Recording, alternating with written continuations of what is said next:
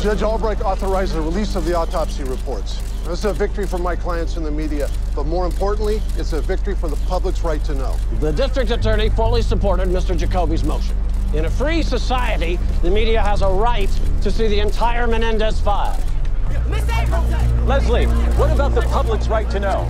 This is not about the public. This is about ratings for Mr. Jacoby's clients. The DA supported releasing the file. Well, of course, Mr. Reiner wants to dump as much poison as possible into the jury pool. Mr. Reiner knows my clients cannot defend themselves on television. He doesn't care about a fair trial, okay? Thanks. Take away my son's dignity. Give us some room, please. That's okay, Maria. We're going to appeal. Come on, let us through. How do you feel about your grandson? Is this what you want? Is it?